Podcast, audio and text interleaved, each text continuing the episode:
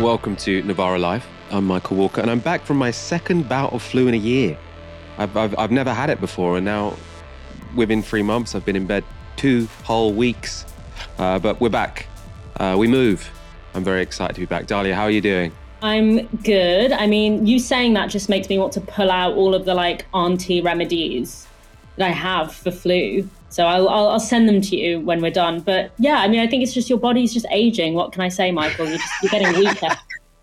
oh, thank you, Dalia. That's such a that's exactly what I wanted to hear right now. We have some big stories for you tonight. Um, pretty shocking story about children um, and the poor state in which we are housing them in this country. We've got the Daily Mail going after a student doctor for no apparent reason whatsoever.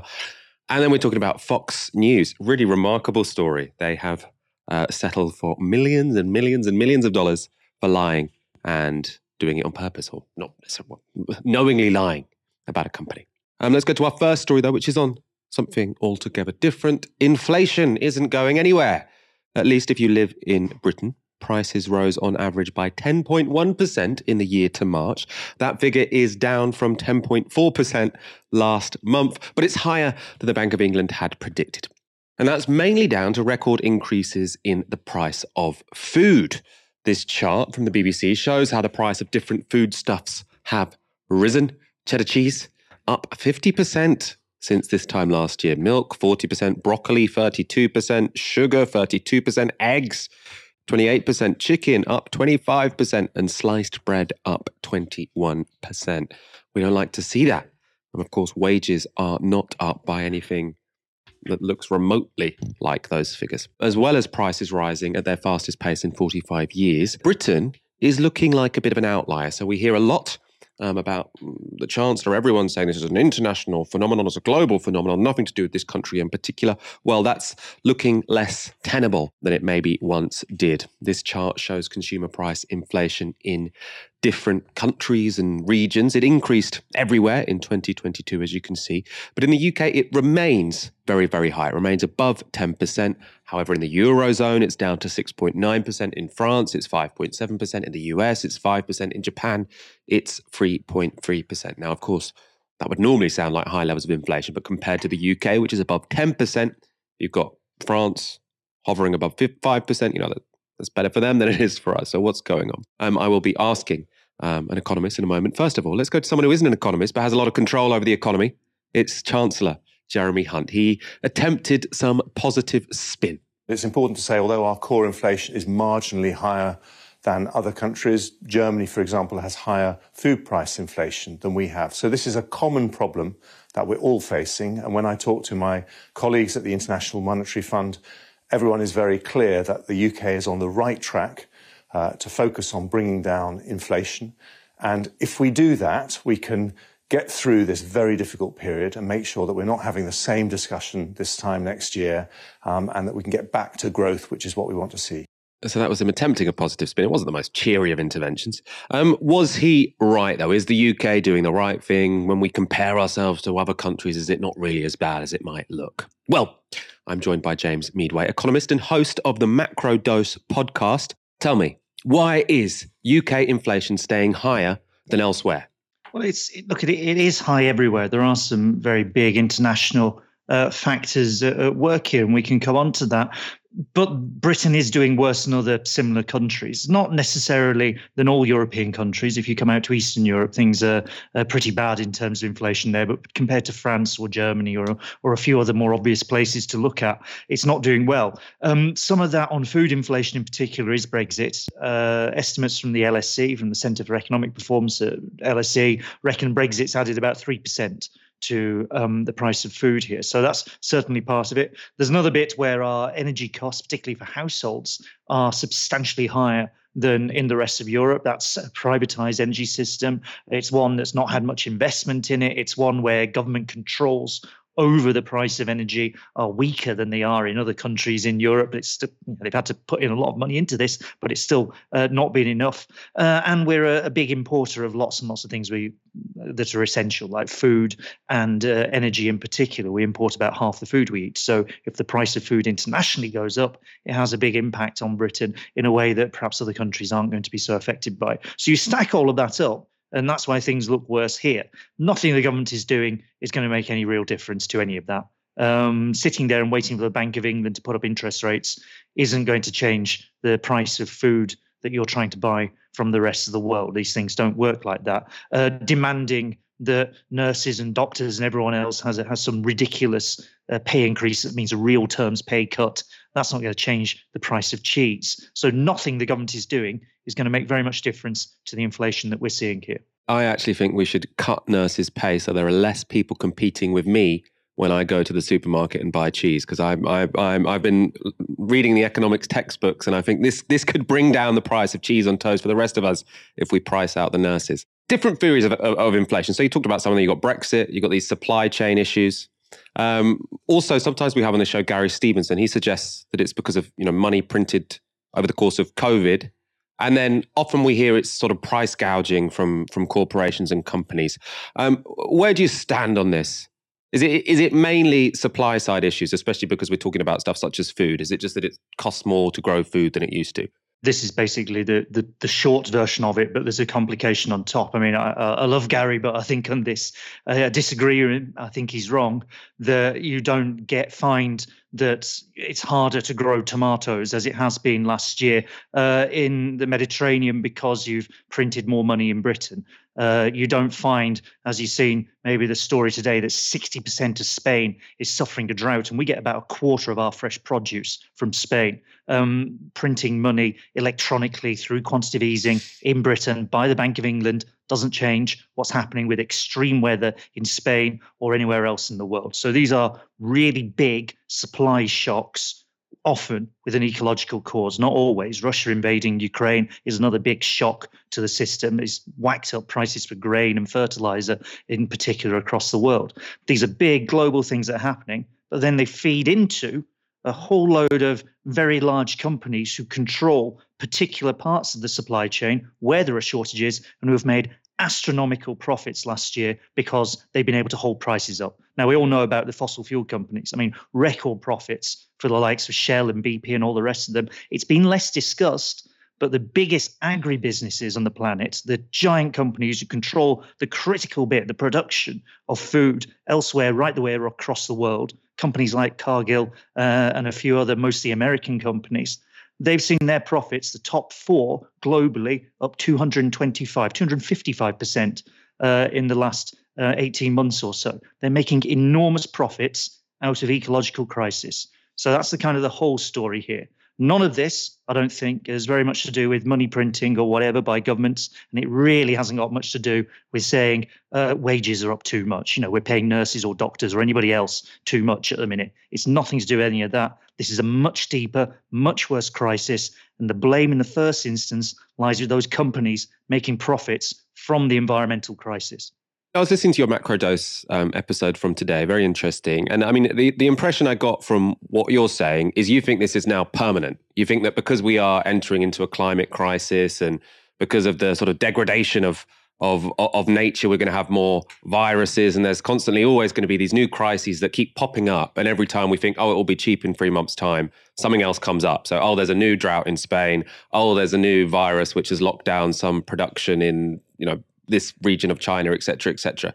Is that what you're saying? Do we just have to get used to things constantly getting more and more expensive because there are more and more crises everywhere because of climate change, because of the degradation of nature, because of you know various other reasons one might put forward? This is the rather cruel part of it is that look we're not going back to a world with a stable environment right we can do what we can to restrain more and more greenhouse gases being produced we can do what we can to decarbonize as rapidly as possible so you limit future damage but the damage is already happening and it's going to get worse. And just think about the last of 18 months, two years or so. It's every single, it's almost every day. There's some new story about extreme weather. There's extreme weather warnings across half of half of the USA at the minute. There's there's droughts uh, uh, in Canada affecting crop production there. I've just mentioned Spain. We had that whole business a few months ago where what we were told was bad weather in the Mediterranean, in North Africa, is affecting uh, supermarket uh, shelves. You can't get you know, lettuce and a few other things for your salad because of this. And by the way, these shortages, what we see as a cost of living crisis, uh, and maybe sometimes you can't find something on a shelf. The UN World Food Programme is warning that 345 million people are on the verge of starvation this year. And, and that's when we haven't even got to whatever happens over the summer with extreme heat and the rest of it. So stack all of this up, it's all bad. What we have at the minute is a system that's designed for a world where the environment is basically very stable, particularly in heartland countries, the core of the system like Britain, North America, Europe.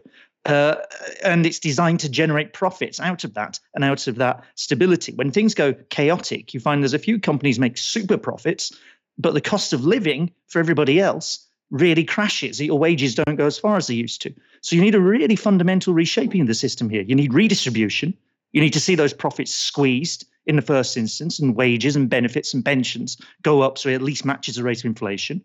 There's a really good case of saying we're going to apply price controls like we do a bit with energy for households, but we can do that for rent. We can do that maybe for some essential foods as well. So we control the price, and government says they'll cover the costs of that. But fundamentally, we need to restructure how we produce some essential things energy. It's ridiculous that we have a privatized energy system in Britain in a situation like this. It's ridiculous that we have to import on the world market when energy prices spike. People are seeing that OPEC Plus have just decided to restrict oil production to drive up the price of oil. Well, we need to get out of fossil fuels anyway. So we should invest in renewables and produce the energy we need here in Britain. But similar thing with food that if we're importing nearly half the food we're trying to buy from the rest of the world, and the rest of the world is subject to all these shocks of various different sorts, that's going to be expensive for everyone. So you have to relocalize food production, rinse out the profits that are being made by all these different companies all the way down the supply chain, support small farmers, support more domestic production, and change how the whole system works in a really fundamental sense.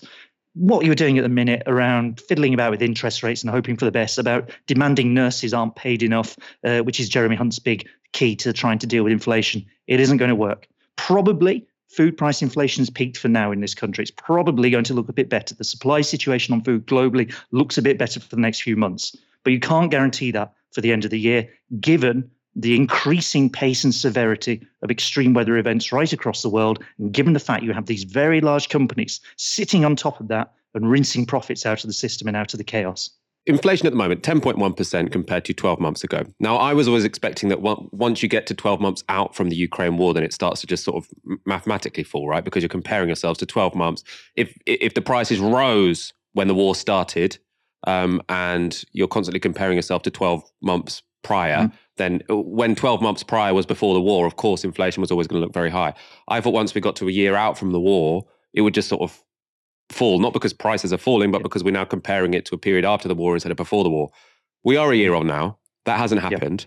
Um, when when will it happen, or uh, am I even asking the wrong question now? Because you're saying it's not no, just about the war; it's also about climate and all these other things.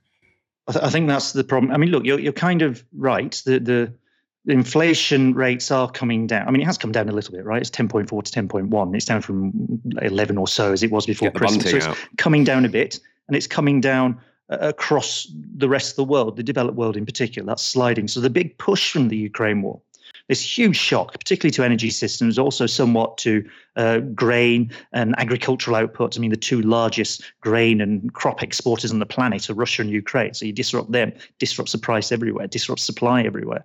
Um, that's washing out a bit because we're 12 months down the line. The problem is, is exactly what you hit on, which is that, okay, that big shock, really big shock, and COVID and supply shock and the lockdowns, that's kind of washing out. But now we've just got more and more of these other shocks that just keep happening. It just keeps being the case that you suddenly find, oh, there's going to be some difficulty uh, in supply. And by the way, that isn't necessarily just food. I mean, some really peculiar impacts of climate change, things you wouldn't necessarily have thought about. Uh, that, that nuclear power plants in France couldn't run at full capacity last summer because the river water they used to cool those nuclear power plants was too hot to cool them properly. So they had to produce less electricity. That means the price of electricity goes up. That contributes to the energy crisis right the way across Europe because France is a big exporter of electricity. Um, you couldn't transport goods down the Rhine as well as you might want to because the Rhine had dried up because of the heat. You uh, semiconductor plant in Taiwan, you know, this place that produces 90% of the, the world's most advanced microprocessors had to close down because of drought, reduce production because of drought, because you need loads of water to produce semiconductor chips. So, so this effect is happening all over the place and it keeps happening. And either we build an economy that's resilient, that will actually protect people, most people, from these effects, that works out a fair way to deal with these big shocks and risks and gives people a decent standard of living, even though this is happening. Or we build, and in fact have got, a system which takes this chaos and actually generates profits out of the shortages that appear, because that's what we're doing at the minute. So either we're going to change how that system operates, or we're going to be stuck with inflation kind of permanently higher than we might have got used to over the, let's say, you know, two decades or so up until 2008, maybe up until COVID. You know, that's not the world we're in anymore. We're now in a world of crisis and kind of permanent crisis of climate, of nature, of shortages, and you have to change the system to cope with that. Well, you got me feeling worried, James. We can't uh, just cross our arms and wait for prices to fall because another crisis might come up. But it's good to be alert to them. Um, and to be fair to you, you have been saying this for a while. I remember towards the end of COVID, you were sort of saying like, "This is going to change the world." I was like, "Come on, it will, it will, it will end." You're being too pessimistic, but the the pessimists are um, are doing well at the moment when it comes to predictions. So uh, thank you for your time and your cheery input this evening, James. Next story, another um, not particularly cheery one.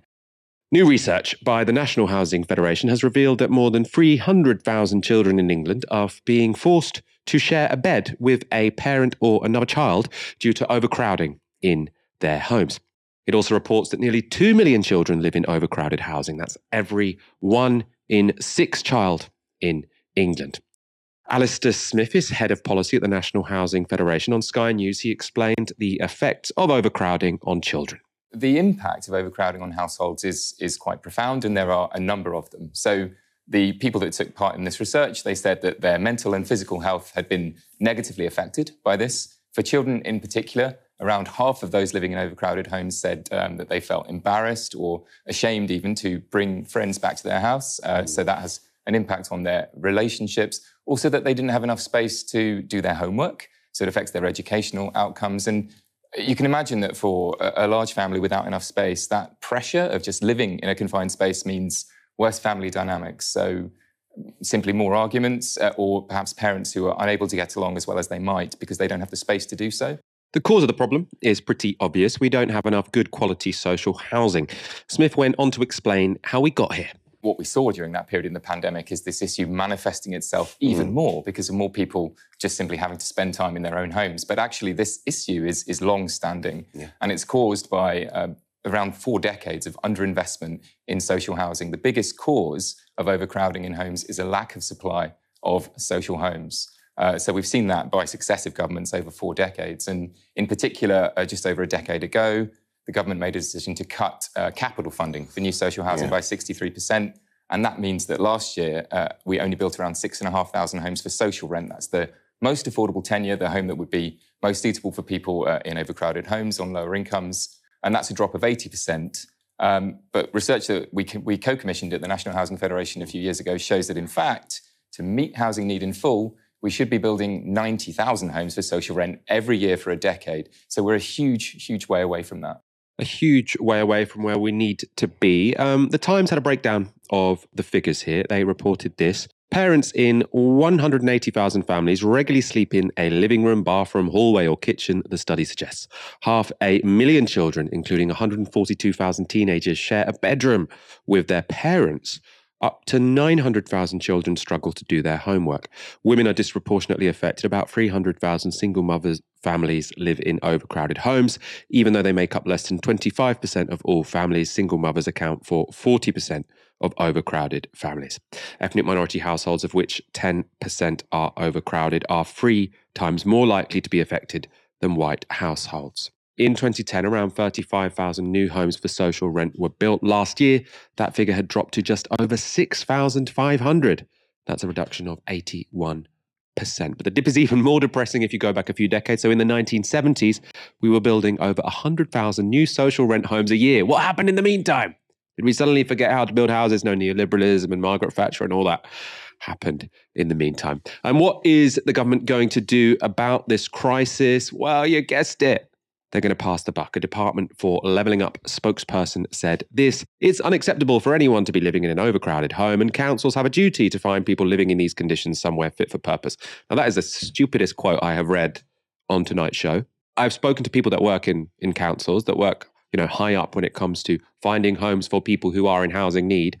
They don't have the homes, right? And they don't have the homes because they don't have the money to build enough So to, to have a Tory government, right, the party which privatised social housing, which banned councils, councils, sorry, from reinvesting any of that money in new housing, and which starved local councils over the past 13 years to now turn around and say like, oh no, but it's your job. It's your job to house people. It's your job to house you. If you're not giving them any money to build social homes, then they, they literally can't house people, right? There aren't loads of councils. I mean, you know, there are lots of bad councils, but I don't think there are lots of people in, especially Labour councils around the country, let's be real here, who are saying, oh, I just can't be bothered to house these people.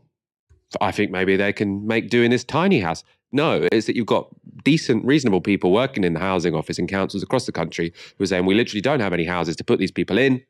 Um, and, and then you've got the Department of Levelling Up saying, oh, it's their fault. Their fault. It's the government that has the money. Central government can borrow way easier than councils can.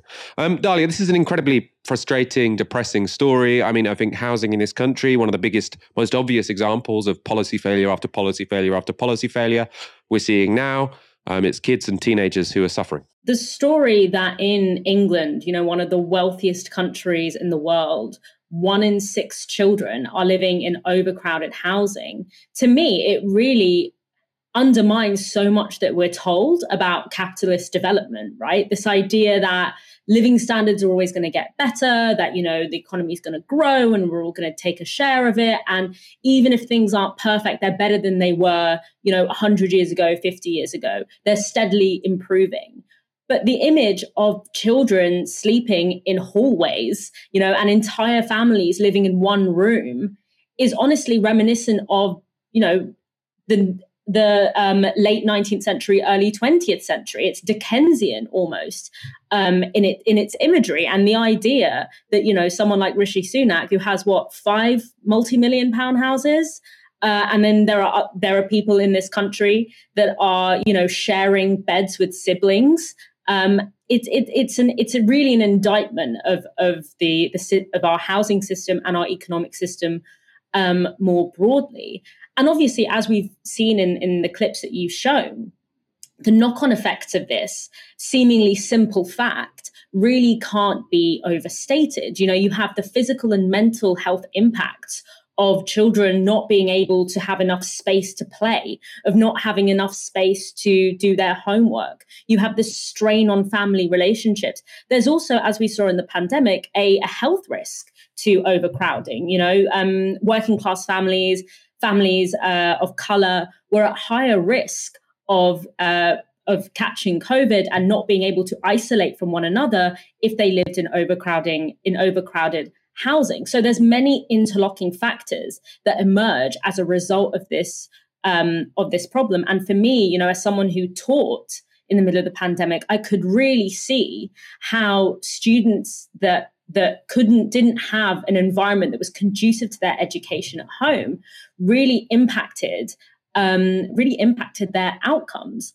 And so for me this is just it's one of those examples of the kind of markers of inequality and the kind of the the things that set in even in your very early years that have knock-on effects throughout your life and yet we rarely talk about it. It's rarely identified as a marker of inequality or as a driver of inequality and yet it is set in stone um, so early on. So yeah to me this is really um, an indictment of our economic system as well as um, of our housing situation because it shows that unless you specifically design policy in order to do so, you can't guarantee that things are always just going to get better than they were historically because the images that are being described here are literally Dickensian. Yeah, I mean, you really don't want to be sharing a bedroom as a teenager. It's not. It's not a good vibe. We're a very rich country. We've been sleepwalking into this situation for decades because central government hasn't done anything. Right? If central government had said, 20 years ago, this is New Labour were terrible at this, by the way. You know, on recent shows, I've sort of been defending New Labour a bit when it comes to things such as the NHS. Yes, they got the waiting list down. People were very satisfied with it. But housing, I don't think there is any defence of, of, of New Labour. They just completely dropped the ball. Whether you're sort of centre right, whether you're soft left, whether you're far left, I don't think anyone looks at New Labour and says, "Oh, that was a, that was a government that did well when it came to housing." They didn't build any social housing, right? And so we're in this situation now, and obviously the Tories didn't either. Now we're in this situation whereby you've got teenagers sharing rooms with their siblings or their parents. and a government says, "Oh, it's the local council's job to house them." Yes, it is the local council's job to house them, but they don't have the houses to do it, and your job is to step in and make sure they do. Let's move on. Just when you think Britain's right-wing press couldn't sink any lower, they stun you with a shocker. The Daily Mail has published an article that seems to have just a single purpose to bully a medical student out of public life. Why would they do that? Now, it has all the classic Mail ingredients misogyny, anti strike sentiment, and a pretty loose understanding of the facts. Here's the headline Daily Mail classic style. I love their long headlines. Um, obviously, not the content. Sorry, I couldn't join you on the picket line. I was too busy getting lipo. Glam, rabble rousing medical student 26 who thinks junior doctors should get more than a 35% pay rise, missed four day strike to undergo cosmetic surgery. Now, there's an awful lot going on in that headline, so we'll break it down for you. Um, the article was written by the Mail's health editor, Stephen Matthews, and health reporter Emily Stearn. Despite working on health stories, neither seemed to have any qualms about splashing private medical information across a national newspaper. Now, at the center of the story, or I mean, it is a non story, isn't it? Is medical student Ailey Garrett, who had the gall to support the doctors' strike. She had it coming. The Mail reports this Miss Garrett joined tens of thousands of young medics on the picket line during the last walkout in March, which led to 175,000 procedures and appointments being cancelled. But Mail Online can reveal Miss Garrett, who has racked up millions of views on her pro strike Twitter post, how dare she, was unable to join colleagues during the four day strike last week. This was despite it being branded the worst strike in the NHS's 75 year history, designed to bring the ailing health service to a standstill to get ministers to agree to the BMA's demand. Now, it's worth pointing out that Garrett is not a junior doctor, she's a medical student. Um, according to the BMA, medical students can't participate in the junior doctor's industrial action, right? They can show support by visiting a picket line. Um, they're not allowed to join it, but they can visit the picket line. Now, this seems strange because the Daily Mail are, ignore, are, are, very annoyed that this person didn't visit a picket line. Now, the Daily Mail would normally hate it for you to visit a picket line, but this, this particular girl, no, she should have visited the picket line, especially if so many operations are going to get cancelled. You better goddamn visit the picket line. She's not even on strike. She's a medical student.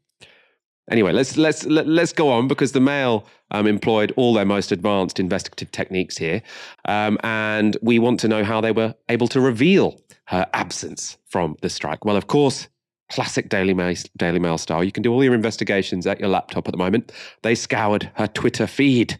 Um, the article went on to say this Ms. Garrett, who has yet to qualify as a junior doctor, told her 7,000 followers on Saturday, she's basically a celebrity, after the unprecedented strike had finished, that she had undergone lipo to her upper and lower abdomen and inner and outer thighs and flanks earlier in the week. She wrote, Recovery isn't supposed to be going this badly, but clearly I'm a wuss. It wasn't traditional lipo, so usually a much faster turnaround. Before anyone says, I didn't do it to lose weight, she added, I was happy with my weight, but I carried a fair bit of weight on my thighs and my hips that I felt was disproportionate. So this was just the right decision for me. So I suppose she, she wasn't doing this to lose weight, but to change her shape, I suppose. Anyways, none of my business. This is not why we're telling you this story. Um, 7,000 followers. This is now, according to the Daily Mail, a person of public interest. If you support a strike one day, you better go to the picket line the next. And if you dare to have an operation, we're going to write about it.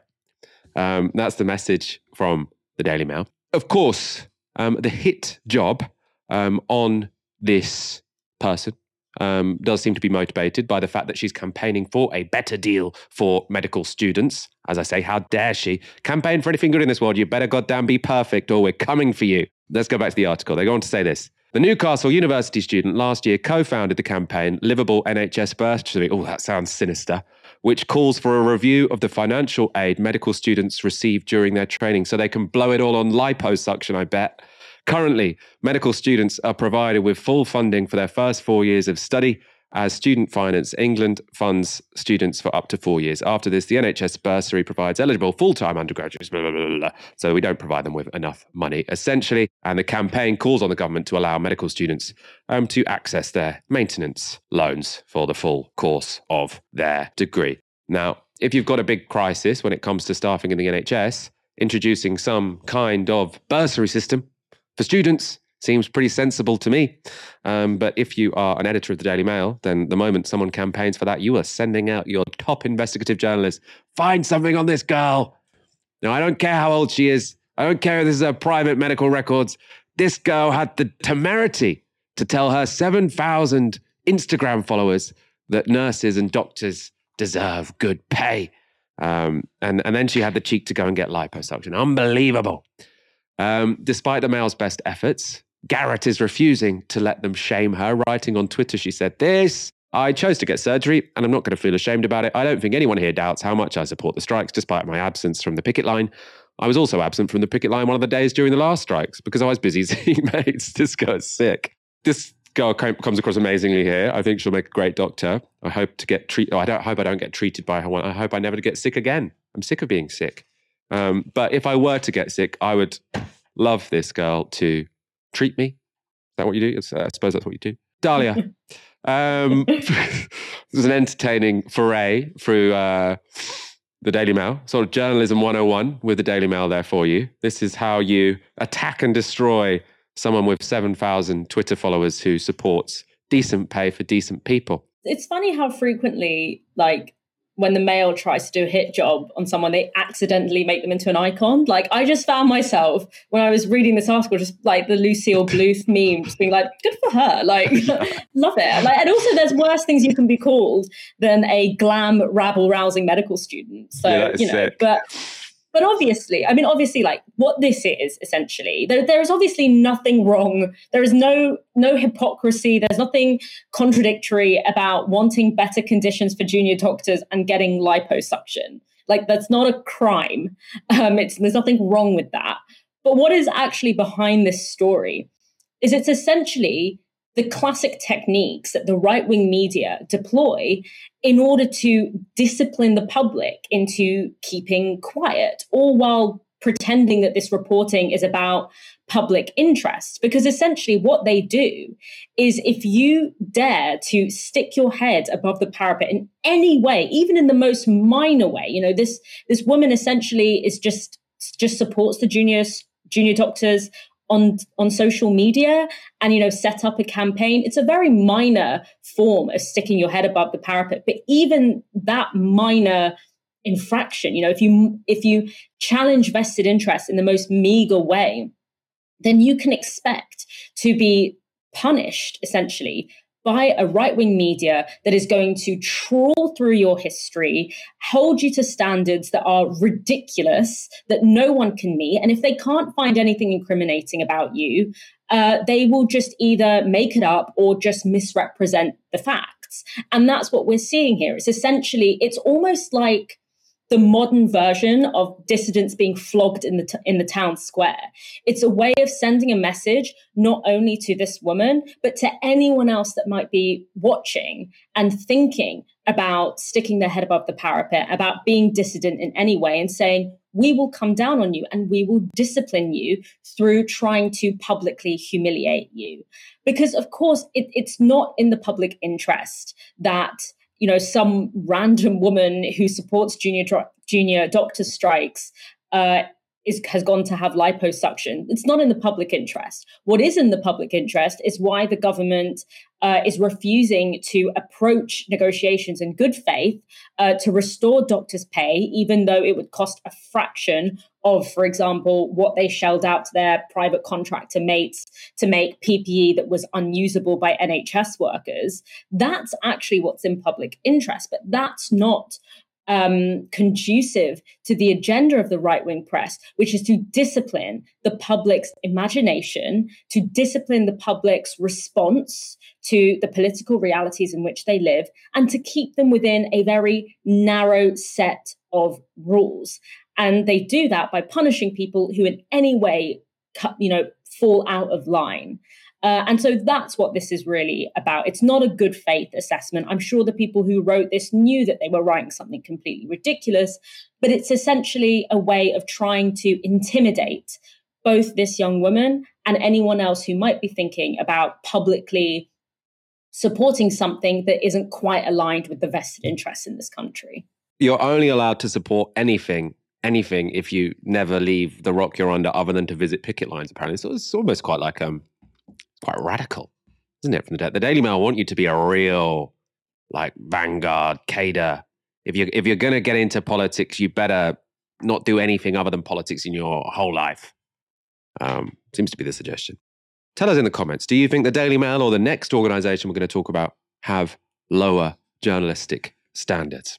Rupert Murdoch has spent more than five decades spewing out toxic misinformation, and finally, the lies of his media outlets have come back to bite him.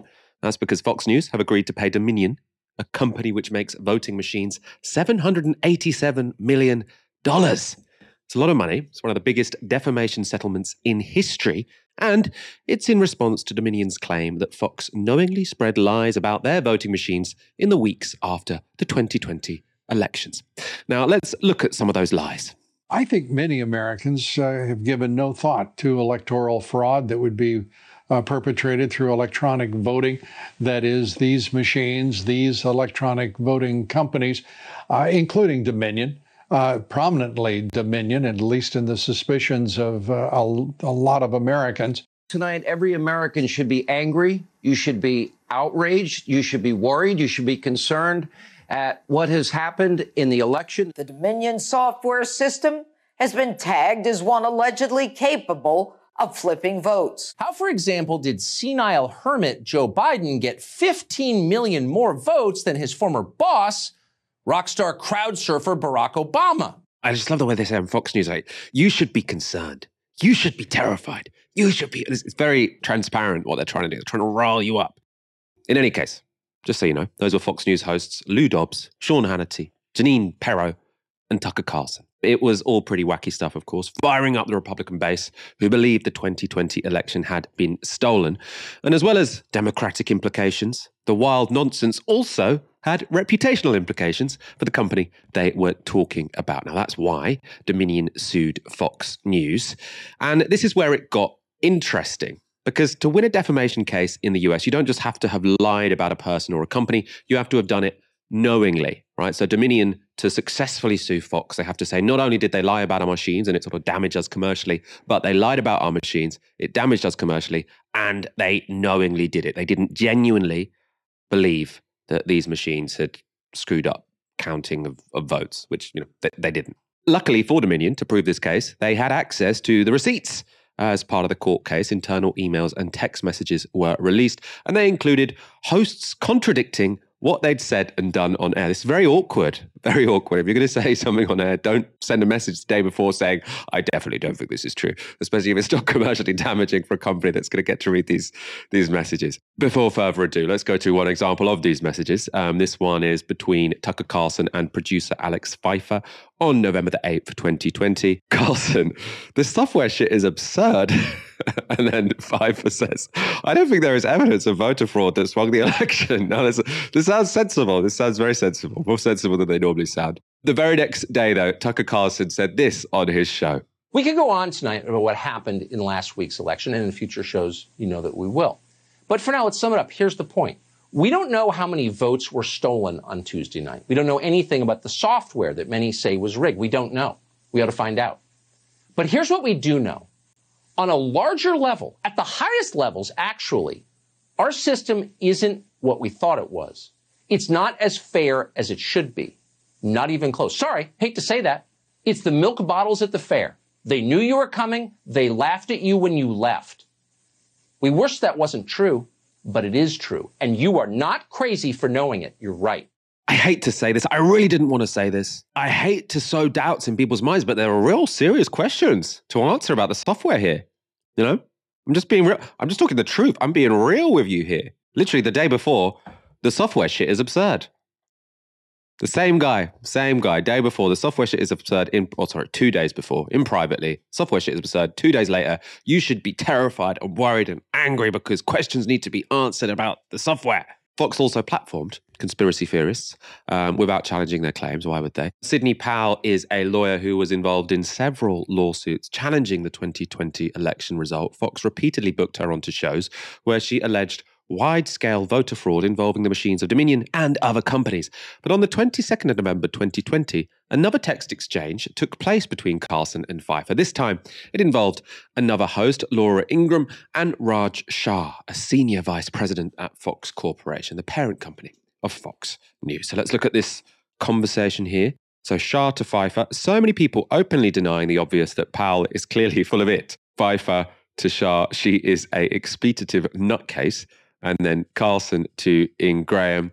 Um, Powell is a nut. As you said at the outset, it's totally wrecked my weekend. Wow. I had to try to make the White House disavow her before they obviously should have done long before. And then Ingraham to Carlson says, no serious lawyer could believe what they were saying. And Carlson to Ingraham, but they said nothing in public. Pretty disgusting. God, can you imagine knowing that a, a, ridiculous idea is being spread and saying nothing in public about it? Can you imagine that? Unbelievable. I, am struggling to think of an example. In any case, they clearly think this person is pretty batshit. Yet, just a week later, Powell appeared on Lou Dobbs' show on Fox Business. I think most Americans right now cannot believe what we are witnessing in this election. We have across almost every state, uh, whether it's Dominion, uh, EBS, whatever the company, voting machine company is, no one knows their ownership, has no idea what's going on in those servers, has no understanding of the software because it's proprietary. Uh, it is the most ludicrous, irresponsible, and rancid uh, system uh, imaginable in the world's only superpower. Again, it's something it's real tone this. I don't want it. The world's only superpower. We should be able to have software that works in our voting machines. I mean, they did have software that. I mean, there are lots of problems in America, but their voting machines isn't one of them. Choose one of the real problems. Of course, always close to the center of the drama was former President Donald Trump. Um, communications from top executives show that they discouraged hosts from challenging Trump's claims of fraud in the wake of the election. Suzanne Scott is Fox News CEO after Eric after host Eric Shawn fact checked Trump's voter fraud statements on air. She wrote this email to another executive. This has to stop now. This is bad business and there clearly is a lack of understanding what is happening in these shows. The audience is furious and we are just feeding them material bad for business. So someone thought you know what? Actually maybe we should fact check some of this bullshit and they apparently get told off or you know this is strongly discouraged. The evidence all looks pretty damaging for fox news which is presumably why they decided to settle this case with dominion before it went to trial. And this is dominion's lawyer speaking after that settlement was agreed. The truth matters. Lies have consequences. Over two years ago, a torrent of lies swept Dominion and election officials across America into an alternative universe of conspiracy theories causing grievous harm to Dominion and the country. Today's settlement of $787,500,000 represents vindication and accountability. Lies have consequences. The truth does not know red or blue.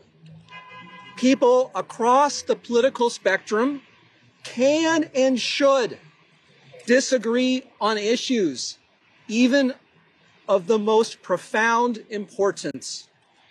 But for our democracy to endure for another 250 years and hopefully much longer, we must share a commitment to facts. Misinformation will not go away. It may only get worse. Make that man president. You feeling inspired, Dalia? I mean, on a more serious level, does this show there is a real cost, a real cost for knowingly lying on air?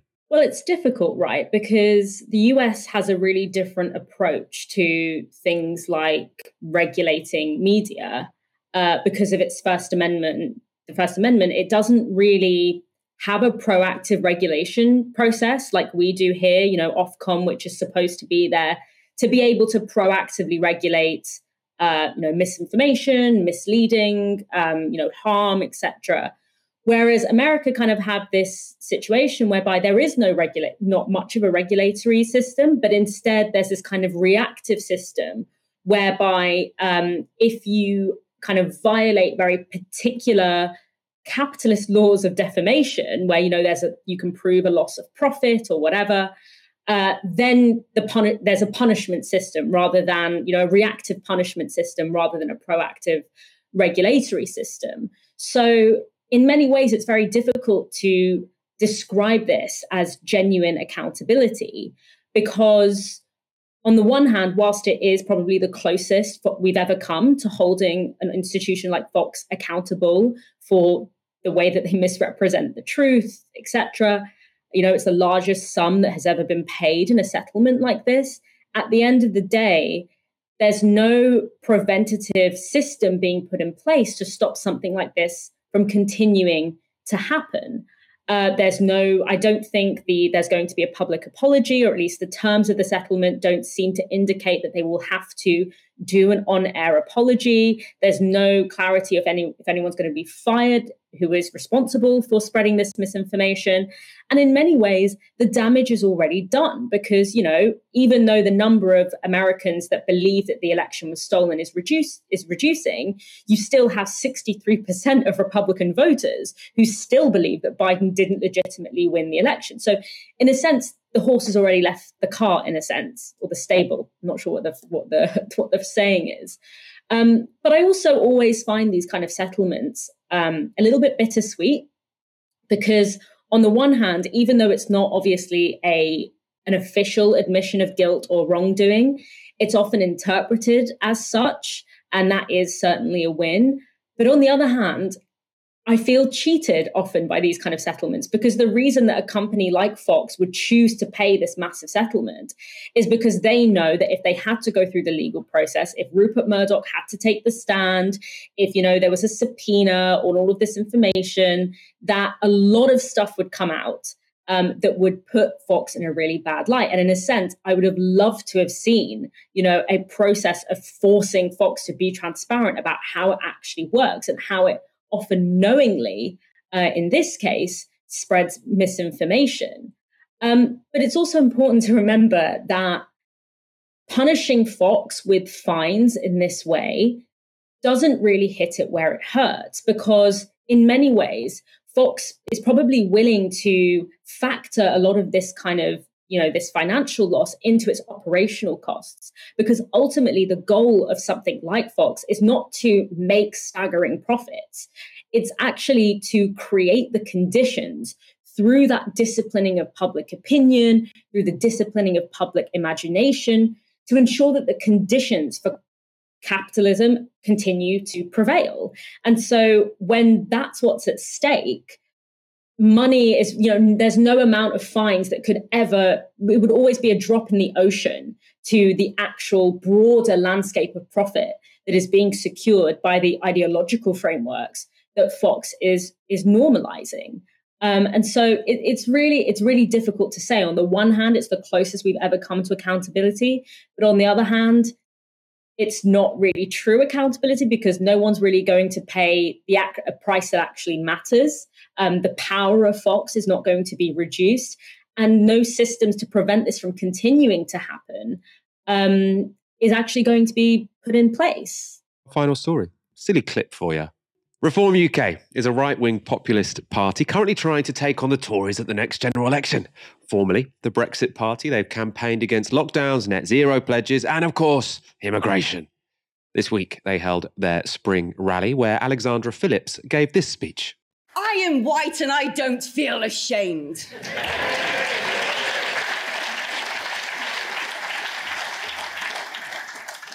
I am a woman and I don't have balls down there, but I have balls, I tell you that.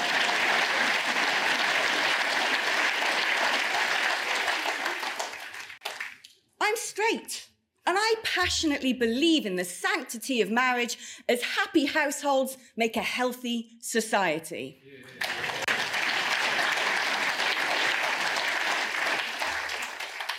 am a curious Christian and I rally against efforts to change 2,000 years of community and shared morality to fit in with, with some kind of neoliberal dogma. You know, this determination to dissolve the glue that has held us together for centuries and destroy a culture that has enabled us to thrive and to prosper in harmony is now so pervasive that most of our politicians dare not speak against it.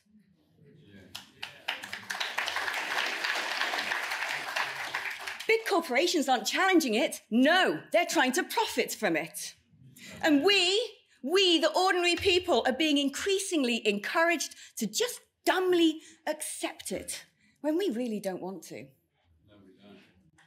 Did we not see in the recent SNP leadership election so clearly attacks on a Christian candidate who stood up for her beliefs? Only, only to be beaten by a man of Muslim faith, never once held accountable for his. That last thing, I mean, there's a bunch of things you can say about that, but that last thing's just a complete outright lie. Kate Forbes was asked what she thought about abortion and gay marriage, and she gave one answer, and Humza Yousaf was asked what he thought about those things, and he gave a different answer. His answer was more socially liberal, so he didn't get attacked the same way that Kate Forbes did. Anyway, maybe I'm taking her more seriously than I should do, but I just thought that needed to be quickly debunked. Um, it was very amdram, I thought, the whole speech, but Reform UK are not doing too badly in the polls. So, according to YouGov, their latest poll, Reform have 6%. Now, that might not sound much, but the Greens are on 5%. So, you already do, you know, a, a party which haven't been around for too long is out polling the Greens, at least in that one poll. Dalia, how worried should we be about this party, or should we just be entertained by how batshit they seem in the speeches they've been giving this week? I mean, once I saw that clip of her screaming, I'm white and I don't feel ashamed, I was like, that's about to get flogged on social media. like that, that's going to be memed the hell out of that, which I also participated in. I was like, this is me when I'm digging into my cream tea at my favorite National Trust cafe. But, um, but yeah, I mean, we should be worried because this is incredibly. I actually appeared on Politics Live with this. Well, I didn't really know who she was at the time. Now I realize she's a pound shot Marine Le Pen. Um, essentially, and it's very interesting how you know when she was sitting next to me on Politics Live, you know, she was, you know, talking about sort of being treated as a, as a sort of common sense person, you know, talking about, um, you know, the we were talking about the um, the fact that Britain has essentially abandoned the Refugee Convention. And she was saying, you know, oh, of course, you know, we would never abandon the Refugee Convention. That's not what this is about. This is about just, you know, sorting out our asylum processes.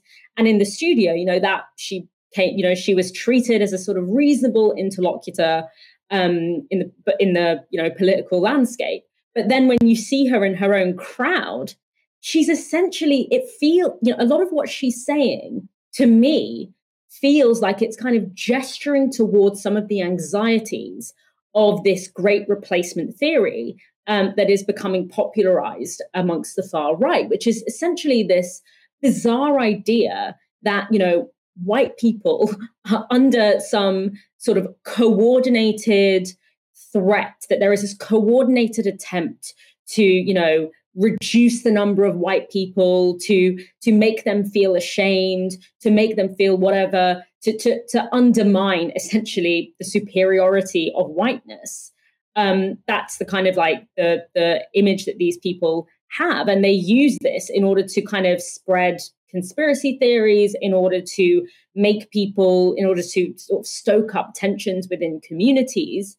And it's funny how, you know, when the kind of the the the the growth of, of like of something like that within our politics is kind of increasingly being normalized as just a normal part of political conversation without any regard for the history of harm that that kind of thinking has has embedded and you're completely right um, that you know it's it's grounded in a complete fantasy the the the comparison between Kate Forbes and Humza Yousaf is so deeply racist because Kate Forbes has openly talked about how her faith shapes the way she's going to be governed. So, understandably, journalists were asking her, well, what does that mean for the policies that you're promoting? Humza Yousaf is a Muslim, but he has always said that the way that he governs is not shaped by his faith. He's never evoked his faith in the context of you know how he's go how he plans to govern Scotland if he was elected first minister. So really, the fact that journalists still continue to co- ask him constantly, despite the fact he always gave a clear answer about whether or not his faith um, would mean that he would t- roll back on the civil liberties of the queer community, that was motivated from a bigotry, a bigoted position that essentially thinks that Muslims aren't capable of participating in, you know, the democratic norms of Western society, right? And so that's why there was something different between the way that Kate Forbes was talked about because she put her faith out there as a governing principle of her politics. Whereas Humza Yousaf was, and that's why she was asked about it. Humza Yousaf was only asked about it because he's a brown Muslim and there's paranoia um, about, you know, brown Muslims being in public life. And so, in a, in a sense, the actual reality of what happened was an exact inversion of what Alex Phillips was portraying there. But that's the whole point. It's to feed this paranoia um, that will have, when pursued to its logical end, incredibly destructive and harmful consequences, particularly for people of color in this country. Let's wrap up there uh, before I have another coughing fit. Dalia, it's been an absolute pleasure being joined by you. Thanks for having me, Michael. I hope you feel better soon. I'm sure I will. I'm on the mend. Um, thank you, everyone, for watching this evening. Come back to this channel tomorrow for another live stream at 6 p.m. For now, you've been watching Novara Media. Good night. This broadcast is brought to you by Novara Media. Go to novaramedia.com slash support.